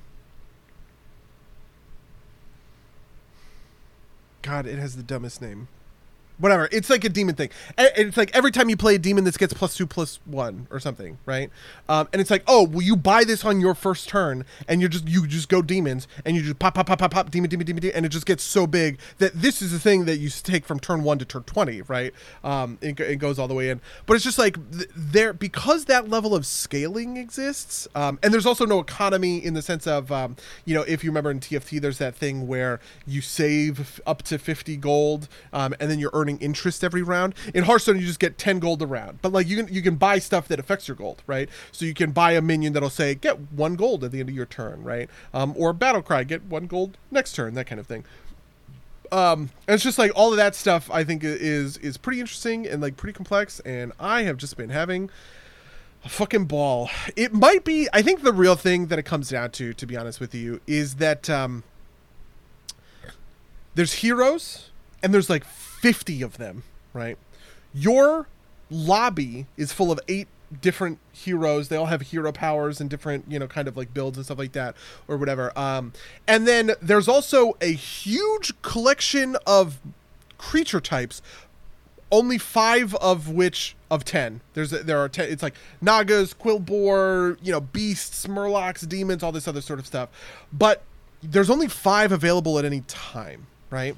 And the the interaction between heroes, available tribes, and like the different permutations on all of that is so complex. I don't think anybody can math it out, right? And nobody could do this thing where it's like, oh, I understand this board. It's like, oh, well, if there's Naga and undead but no beasts, then I can go. Th-. And it's like, you, no one could do that because the uh, the options, the permutations are so fucking insane, right? You never be able to actually like get it all out, which truly makes every every round feel unique um, but also legible, right? It's not like it's not like it's completely random. You have a strategy that you're building towards, and it's and it's comprehensible. But because the parameters of every game are randomized to such a degree where you're never gonna have the same heroes in a game, you're never gonna have the same tribes in a game. Um, it's just like I it's like infinite content. I just can't run out of it because every game is a unique set of circumstances that I have to puzzle out and get to the bottom of. Does that make sense? It does. It does. Yeah, that makes a lot of sense to me yeah so i don't know. Uh i've been having a great fucking time playing tft i've also been playing diablo. The diablo season started up and i've also been playing minecraft um because the minecraft server that i've been working on uh you know just been having fun with that. Um there's a lot of new stuff in Minecraft. Every it's like, what the fuck is a mangrove? Um, but you know, like I don't know. This is all just kind of like normal. Uh, I guess I don't know, like normal bullshit. The real thing is that I'm just very off WoW at the moment, uh, and uh, and to be honest, I'll probably be off WoW for I guess a while longer. I don't know. I've, I, it's mostly about my Mythic Plus team, where one of our friends is moving, uh, so he just doesn't have access to his computer. He hasn't had a computer set up, so we haven't even do, done the new Mega Dungeon yet. And I want to save that experience to run with my friends, obviously, uh, but you know, yeah, that's kind of that's kind of where we're at. Very cool. Yeah. Um. On my end, uh, I've been I played a little bit of the Diablo season. Um. Felt mostly like more of the same, honestly. So I'm not like super like I picked up I'm playing a Necromancer just to see what it's like, but it was like not super compelling enough to me for me to be like, okay, I'm like into this. Um. I am interested. They're basically doing the PoE thing where like each new season brings with it like new mechanics type of deal, which could be interesting long term. Um, what else? Um, I picked a Pizza Tower uh, just because like that was a meme game and it looked interesting. Like I'm into platformers and uh, it's fun. I don't know if it's got a lot of staying power with me, but like you know, it gave me like like there was one of the achievements is um, uh, beat like the first level in under two minutes, and I got that finally got that like I, I kind of got speed running because like a much smaller scale, but um, I find that like most time trials in game in like games are pretty loose. the one in in this game is pretty tight. It's not like impossible, but like I definitely had to try a bunch of times. Definitely had to develop strategies around it. When I actually beat it, I ended up beating the record by like 10, or the, the the benchmark by like ten seconds. So you know, I was like, oh, like I get it now. Um, so that was neat. Um, very crisp controlling. I like it a lot. Um, I hit gold in Street Fighter on my uh, on my boy uh, Zangief, um, which is great. Rashid came out today, so I, but I haven't played him yet. Um, what else did I play? I uh, I jumped into um, uh, CK3 for a little while, um, just because I wanted to. I felt the desire to play around with that. It was fun enough. I played as like one of the Sámi, and I formed the Sámi Kingdom and I was like, you know what? I'm good for a little while. There's a new there's a new uh, pack coming out on the 22nd, so I'll probably dip my toes back in on that. Um, otherwise, I've been getting a, dipping my toes back into WoW just because it's fun to kind of like clean up content if there's been a bunch that's like uh, accumulated, and I do kind of want to hit my uh, hit my my traveler's log for the month. I like the amount at the end of it, so I might do that. Um, this is the, oh, I have to hit that. That's true. Yeah, I was saying like it's the first month where I've had any trouble hitting it. So like I've been doing things like the miscellaneous, like go cheer at the dragon aspects and get 50 travelers points, right? So definitely not hard to do, but a, a thing that's like whereas normally I'll just get it by like raiding with the group, and then the group, the group, the guild's been kind of like lax, so it's not even like we're raiding super regularly. So I don't even know if we'll hit that limit. So you know, I'm not too chuffed about it, but you know, it's uh, yeah, no, I I haven't Thought. The idea behind the Trader's Tenders is that anyone who's playing the game in a reasonable pace will will clear it out by the month. But yeah, I have only been raid logging, and even then, I've skipped a couple of raids. Uh, like we skipped a couple of raids just for like attendance stuff. I skipped a, a couple of raids. Like I don't think I raided last Thursday, but I don't even know that we got enough people for like last Thursday. It's just like yeah, yeah. stuff like that. Last Thursday we did not have enough people because I wanted to raid, and there weren't people there to raid. Um, this is why I know this. Uh, but I played Street Fighter instead, so you know, all is good in the world. Um, yeah. Did I do anything else of particular note? Um, did you ever play Mordor Shadow of War? Yes. Wait, did we talk about this? I think we might have. I don't know if we talked about it for an episode, but um, I okay. I like beat most of it until you hit like Act Three, which is like grind everything to infinity. I just never did that. Um, I don't. Did you like conquer all the fortresses or whatever? I don't remember honestly. It was so long ago.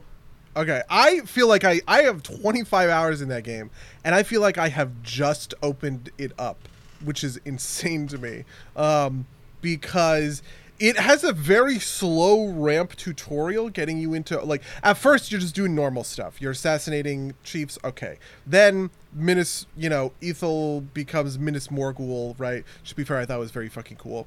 Um, and you get your ring back from Shelob, and now you can dominate uh, like the the other war chiefs. And I was like, oh, okay, that's cool. I can like carry these guys around. Then you conquer the fortress in uh, like the Sea of Nern or whatever, and I was just like, oh, fu- okay, wow, all right. And so it was incredible to me that this this game had a 25 hour, you know, sort of Act One basic introduction to its core its core mechanics. Um, that was just that was wild to me. Yeah, no, I mean, it. I I, rem- I, I kind of remember that just because like it, I remember taking a while to really get into it. Also, I think when I was playing, like, they had like a kind of like battle pass pay to winny thing when it initially launched that people were mad about. I know they eventually pulled that out, so they might it might you might be having a better experience than I did. Was I beat Yeah, it like, maybe. around release? I think. I want to see how many hours. I mean, yeah, there is an online component that I just don't participate in, right? Which is that like, you know, you can create a warband of orcs who like hold your fortress and other people can attack your fortress, sort of like uh Clash of Clans or whatever, and it's just like I'm, I'm obviously not going to deal with that. This is a game from six years ago, right? I don't even know who the fuck is playing at this point, right? Um, I'm I'm mostly just kind of in it for you know like honestly the mechanics are just like a lot of fun and the Nemesis mechanics are really good and I just haven't played like a open world kind of stealth action RPG game. Um, it's honestly surprising to me how good this game is and there's not uh, like a sequel or anything else being kind of like done. Obviously Monolith Studios I think is working on the uh are just like other stuff. They're owned by Warner Brothers, Yeah, I'm pretty sure. So I Warner think they're doing that Suicide Squad game, but um, yeah. Yeah, they. Um, I mean, it's kind of criminal. Like I think, like Shadow, like the uh, Nemesis system is like one of the coolest things in the world, and it's just like you know, never. It is so. It is truly so fucking cool, and I like. I can't even. I don't know. I can't even say anything more about it besides it's just like so fucking cool. Yeah. Um. I wonder what is, what is Monolith production? The Monolith did a bunch of Batman stuff, I guess. Also, they worked on. Oh no! It just brought me to a WB Games store. Never mind. Sorry. I clicked on Monolith on the developer on Steam, and it brings me to the WB Games page, which has like Mortal Kombat and whatnot. Uh, oh, okay. Uh, yeah, Suicide Squad is Rocksteady. Does Monolith even exist anymore? Let's look. Uh, Monolith Studios. Eh, it looks like it exists. It's got a website at least.